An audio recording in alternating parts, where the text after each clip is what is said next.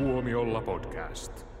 Hei, tervetuloa Tuomiolla podcastiin. Puhutaan Sound of Metalista. Paikalla on Jussi Moi moi. ja minä eli Niklas. Jouni ei päässyt tänään, koska hän on kiireinen mies, joten ollaan nyt tässä kahdestaan Niin Jouni ei.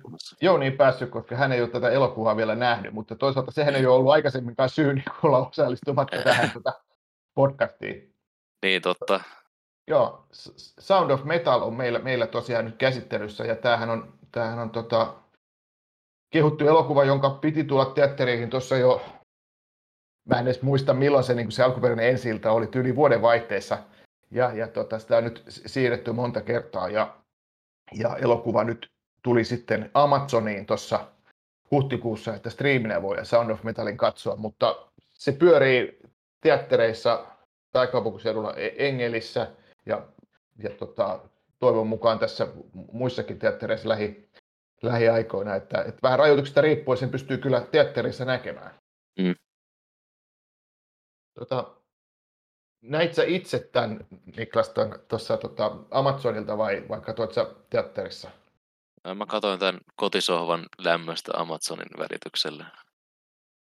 Mulla on sama, että tota, siinä kävi silleen, että tästä oli jotain lehdistönäytöksiäkin, ja, ja, mutta tota, ne mä missasin ja sitten harmitti jälkeenpäin, kun mä rupesin kuulemaan juttuja tästä Sound of Metalista, mutta sitten kun Niin. odot, odottelin sitten vaan, että se tuli Amazonille ja katsoin sieltä ja, ja laitoin vielä vastamelukuulokkeet päähän ja katsoin, Oho. katsoin tätä, niin, sillä tavalla. Tämä on tota, tietysti tosi ki- kiinnostava leffa siinä mielessä, että kun nimi on Sound of Metal, niin, niin tämä sound, eli, eli ääni, ääni on tässä tosi, tosi isossa roolissa, Mm. koska päähenkilö on, vo- voisi vähän avata tota, tota, tota, ju- juonekuviota. Osaisit sä Os, osaan, Kertoa- totta kai. kertoa, kertoa tämän, tämän niin kuin lähtökohdan, miten tämä menisi? Niin ole hyvä. Joo, eli Sound of Metalhan kertoo siis me, tämmöisen rockbändin rumpalista, joka sitten yhtäkkiä niin hänellä alkaa kuulo heikkenemään ja sitten hän lähtee niin kuin, ehkä tälleen itseään tutkiskelevalle matkalle ää, tyttöystävänsä kanssa ja yrittää niin kuin, päästä sinuiksi sen tilanteen kanssa. Joo, ja tota, siinähän on se, se että tota, se tavallaan aluksi, kun tämä kuulo lähtee, niin siinä tuolla, tuolla päähenkilöllä tai Rubenilla, niin se, se aluksi ajattelee, että okei, että hän nyt menee apteekkiin, että varmaan tähän saa jotain lääkettä, että tämä on niinku vaan joku tämmöinen outo juttu, että mulla nyt niinku meni korvat lukkoon. Ja, Mm. ja tota, aika, aika pian sitten se tajuu, että tämä ei ole mikään pikkujuttu, Et, että se, se kuulon menetys, mikä on, on niin, niin tota, se on pysyvää, että se kuulee sitten, mitä se oli, joku 20 prosenttia tai jotain tämmöistä enää siitä Niin, edellisestä. Ja sitten tota, siinähän sitten käy niin, että hän ei ihan oikein usko tätä, tätä tota, diagnoosia Ei. ja, ja, lääkärin määräystä, että vähän sitten palataan, että äh, mä, menen, mä jatkan keikkailua, että ja sit, eikä varmaan kauheasti ota asiaa, kun on tuommoista kova, kova äänistä. No onko se heviä vai punkkia vai mitä, mutta kuitenkin niin semmoista aika, niin, aika tiukkaa, tiukkaa tota, kova äänistä musaa, niin huonostihan siinä käy. Tota, tämä Riz Ahmedhan on tämä pääosan esittäjä. Ja, ja tota, hänhän on tosi hyvä tässä. Hän on kai itse opettanut On. ihan rumpuja soittaa. Onko sulle tuttu näyttelijä muuten? Ö, on totta kai tuosta vuonna 2016 Star Wars Rogue One leffasta. Siinähän hän oli. Ja sitten totta kai Venomissa. Aivan. Venom, sun, sun lempileffa jo. Joo, tuo, tuo Riz Ahmed, hän on tietysti tota, et, et, et, eihän hän ihan niin kuin varmaan kylmiltään hypännyt muusikon rooliin, että hän itse asiassa on niin kuin, niin kuin tota, myös, myös tota, itsekin tehnyt muusikouraa, että hän on jo- jotain räppi, räppimusaa tehnyt ja esiintynyt tota, myös niin kuin muusikkona, mutta tota, mä en tiedä, oliko hän rumpuja kauheasti soittanut, mutta kyllä sekin näytti aika, aika aidosti tota, menevän. Jo, on Mm. tosiaan tota, tämmöinen, miten nyt sanoisi, monipuolinen näyttelijä, että on ollut toimintaleppoissa ja komedioissa ja, ja tota, tota, tota, n- nyt on tämmöinen Sound of Metal, joka on mun mielestä aika niin kuin vakava elokuva kaikki puolin ja, ja, ja tosi hieno, hieno rooli, roolisuoritus. Kyllä. Tuossahan on mun mielestä niin kuin mielenkiintoista siinä, siinä tota, Rubenin tarinassa just se, että se, se, tota, se menee sinne kuurojen, kuurojen tota, tämmöiseen hoitolaitokseen, tai miksi sitä voisi sanoa, niin sitten sen on niin kuin opittava se, että tämä ku, kuurous, kuulon menetys, että se on oikeasti pysyvä. Niin, Se on niin kuin se, mun mielestä aika, aika että siinä ei edes yritetä ikään kuin lainausmerkeissä parantaa sitä kuul, ku, kuuroutta. Että, tota, että se ideahan on tuossa, missä se, se menee sinne hoitokotiin, että, että siellä pitää sitten op- opetella elämää ilman sitä kuuloa, ja se on se pointti. niin. Mun mielestä se oli tosi, tosi niinku kaunis elokuva. Tälleen niinku, että jo- jos kun lähtökohta on se, että kertoo niinku ehkä tämmöisestä heavy-artistista, joka menettää kuulonsa, niin mä, mulla oli ehkä tosi erilaiset odotukset siitä, mitä mä näen.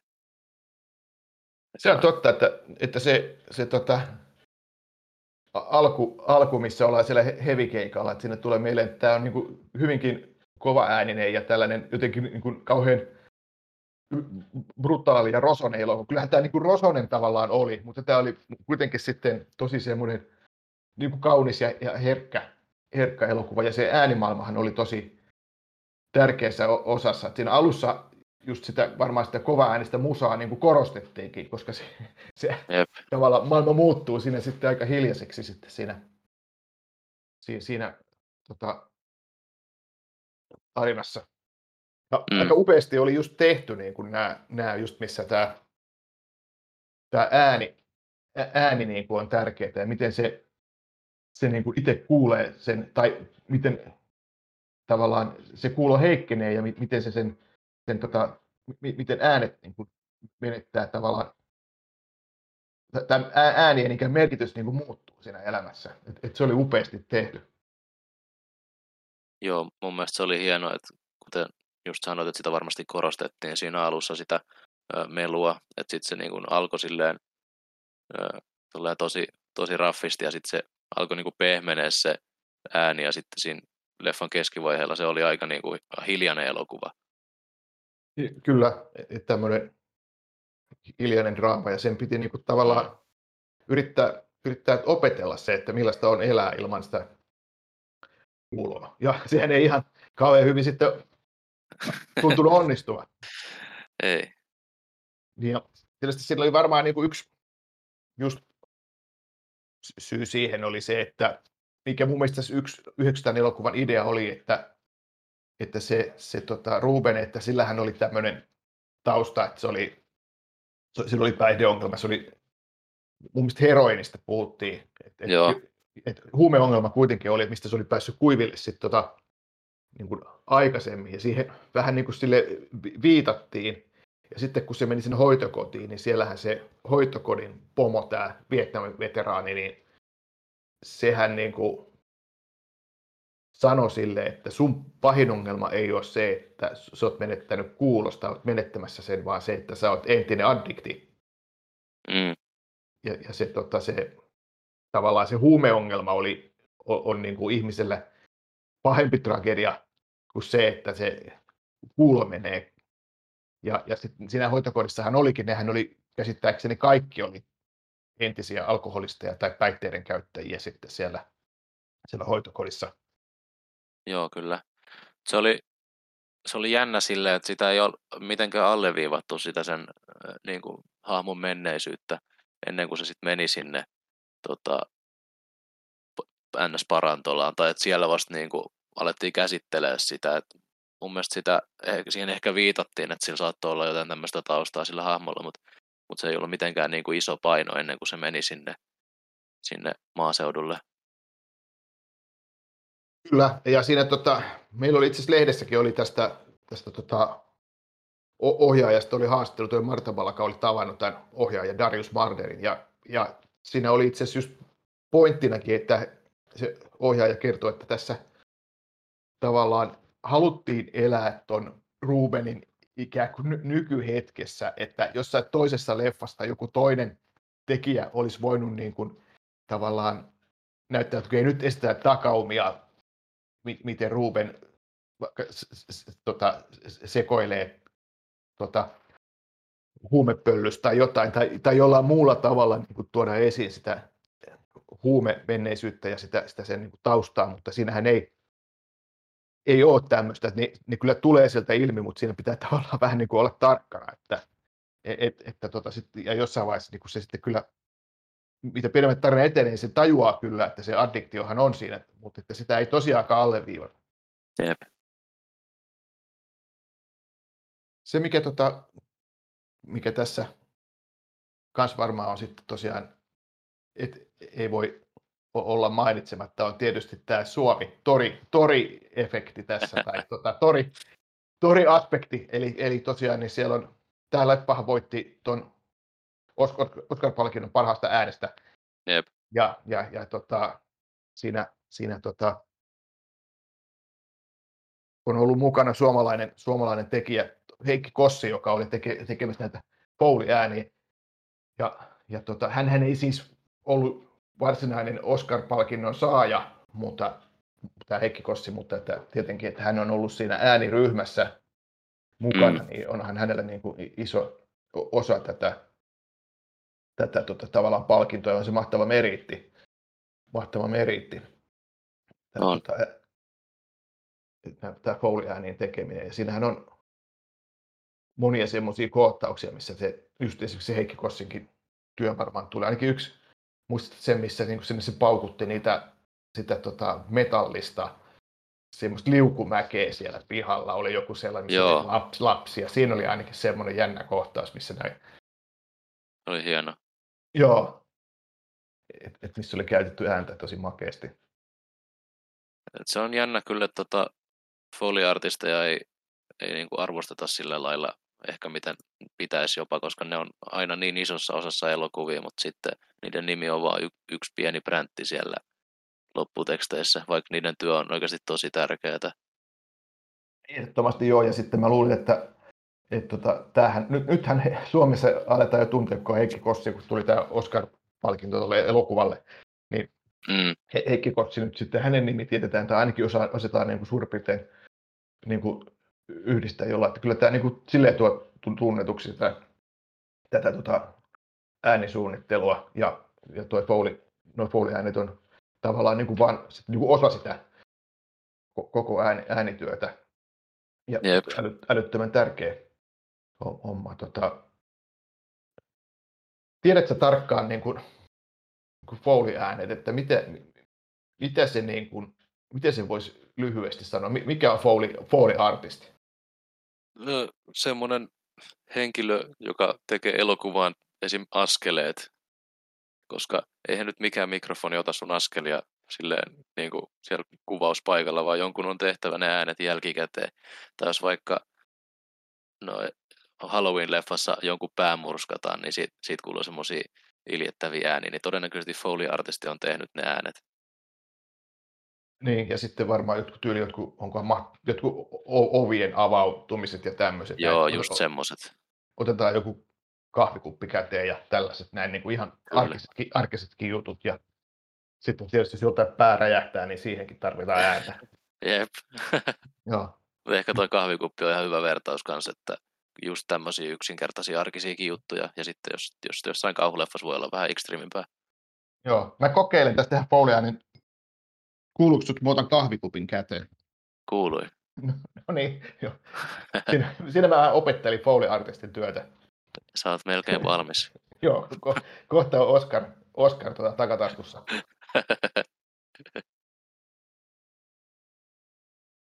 Siinä mielessä tämä tota, oli just, olisi ollut kiva nähdä tämä Sound of Metal tuolla, tuolla tota, valkokankaalla, että kun tässä on ne äänet niin tärkeät. Mutta oli se kyllä aika jännä katsoa myös niin kuin ihan tuossa, tuossa, tuossa niin kuin hyvät kuulokkeet päässäkin. Että sekin oli oma, omanlaisensa, omanlaisensa fiilis. Joo, varmasti. Mä itse katoin telkkarin kaiuttimilla sen, niin se ei jotenkin päässyt oikeuksiinsa, mutta, Joo, mutta kyllä se niinku, siis kuulosti ihan hyvältä, vaikka tietenkään puitteet ei ehkä nyt katseluun ollut optimaaliset tämän leffan osalta, mutta joo. Tässähän Silti. on, niin, silti pystyy arvostamaan niitä, just niitä vaikka liukumäen paukutuksia ja tämmöisiä. Että joo. Tässähän oli niin kuin tuota, kiinnostava toi tarina tässä elokuvassa siinä mielessä, että tämä on aika tämmöinen niin kuin, vähän niin kuin sinnikkyyden voitto, että tota, tässä, tässä oli semmoinen ihan toisenlainen elokuva tavallaan aluksi tekeillä, jossa oli eri tekijäkin. Et, et siinä oli toi semmoinen ohjaaja kuin Derek, Derek Sian France, joka, joka ohjannut elokuvassa, elokuvat muun muassa Blue Valentine ja Place Beyond the Pines. Niin hänen piti alun perin tehdä tämä leffa vuosia sitten, mutta se oli ihan siinä vaiheessa ihan erilainen tarina. Eli siinä oli kyseessä tota, tota, tota, semmoinen bändi kuin Jucifer, joka on oikein, oikein heavy bändi, ja sitten se, sen niin kuin tarinasta tehdä tämmöinen dokumentti ja, ja, ja fiktiota yhdistelevä, yhdistelevä tarina, mutta se, se sitten jotenkin, jotenkin tota, hiipui se elokuvaprojekti, ja tuolla Derek Francilla tuli sitten jotain muita, muita tota projekteja, niin kuin muun muassa Place Beyond the Pines, mikä oli hänelle sitten iso leffa, niin hän sitten, hän sitten tota, vähän niin kuin tyrkkäsi tämän tuolle Darius Marderille, tälle, tälle Sound of Metalin ohjaajalle, että hei, teet tästä leffa. Ja, ja se Jucifer yhtye siitä sitten tavallaan jäi pois, ja sitten siitä tehtiin tämmöinen niin kuin fiktiivinen tarina tästä Rubenista. Mutta siinä on taustalla, taustalla niin kuin monen, monivuotinen tällainen niin kuin, vähän niin kuin tuotantohelvettiin joutunut projekti, joka sitten sai, sai uuden elämän. Ja se, se, se, se tota, tämä tämä Derek France on, on siellä niin kuin, edelleen oli yksi käsikirjoittajista ja hänkin oli Oscar ehdokkaana vielä käsikirjoituksesta, mutta se, se tavallaan niin kuin, antoi niin kuin tavallaan kaverilleen projektin, että mä en, pyst- mä en ehdi tätä hoitaa tai tämä nyt meni puihin, mutta ota sä tämä itse, itse tota käsittelyyn, niin, niin, ja, ja, ja tämä Darius Marder sitten vähän niin kuin otti kopin ja siitä sitten tuli tämä Sound of Metal. Siinä meni varmaan kymmenen vuotta aikaa sitten ennen kuin se mm. leffa sitten sai päivänvalon. Toi on kyllä mielenkiintoinen taustatarina. Että on jotenkin, joo. Jotenkin tollasia ei myöskään ajattele ikinä, kun katsoo leffaa, että miten on, joo. miten, miten on niin kuin, mikä on tämän elokuvan tarina, miten tämä on päätynyt valkokankaalle. Kyllä, joo, ja sitten tota, se Darius Marder tosiaan sitten on, on, on, on, on esikoisohjaus, ja tämä Sound of Metalia. Sitten mm. saman tien niin kuin, kuusi Oscar-ehdokkuutta ja kaksi voittoa. Niin, niin, niin. Ei pöllömpi. joo. Tuossahan tota, oli noin Oscar-palkinnot tuli tosiaan siitä äänestä ja, ja, ja myös tuosta leikkauksesta, että nehän oli siinä semmoiset, niin kuin, se leikkauskin oli niin kuin ihan selvästi niin kuin näki, että tämä, se, se ansaitsee sen palkinnon. Ja miksi, miksi olisi voinut noin muutkin, muutkin tuota, että siinä oli käsikirjoitus ja sivuosa ja pää, miespääosa, niin, mutta että niistä ei sitten tullut palkintoa, mutta ihan, ihan mahtava elokuva, tuli sit, tulit palkinnot tai ei. Niin, mitenköhän, mitenköhän moni meillä osui oikein noista meidän Oscar-ehdokkuuksista tämän leffan kohdalla, tai Oscar-voitoista? Mä en me... muista, mutta varmaan tuota ääntä osattiin ehkä siinä. siinä tota... niin, niin, mä luulen kanssa, että se Os- meillä osui. Se, se varmaan osui siinä.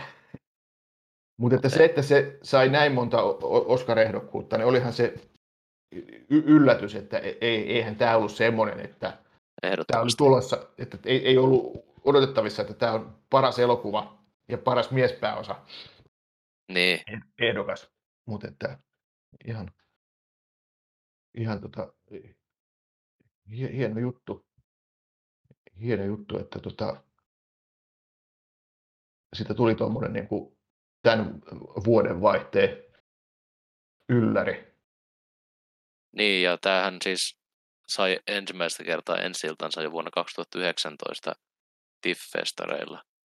Et, et sinänsä ihan, ihan hauska, hauska niin, silloin... katsottiin vasta nyt, että, mutta Joo, sillä on pitkä elinkaari, mutta se pääsi kuitenkin niin kuin nyt Oscareihin siihen niin kuin tavallaan 2020 leffaan. Joo. Tosiaan, että se, joo, Tuossa on tota, varmaan just koronan takia ne on saanut sen pihalle vasta sitten niin kuin viime vuoden lopulla. Ja Joo. sen takia se pääsi nyt tähän kamppailuun mukaan. aivan. Mutta leffa on ollut valmis pitkään selkeästi. Joo.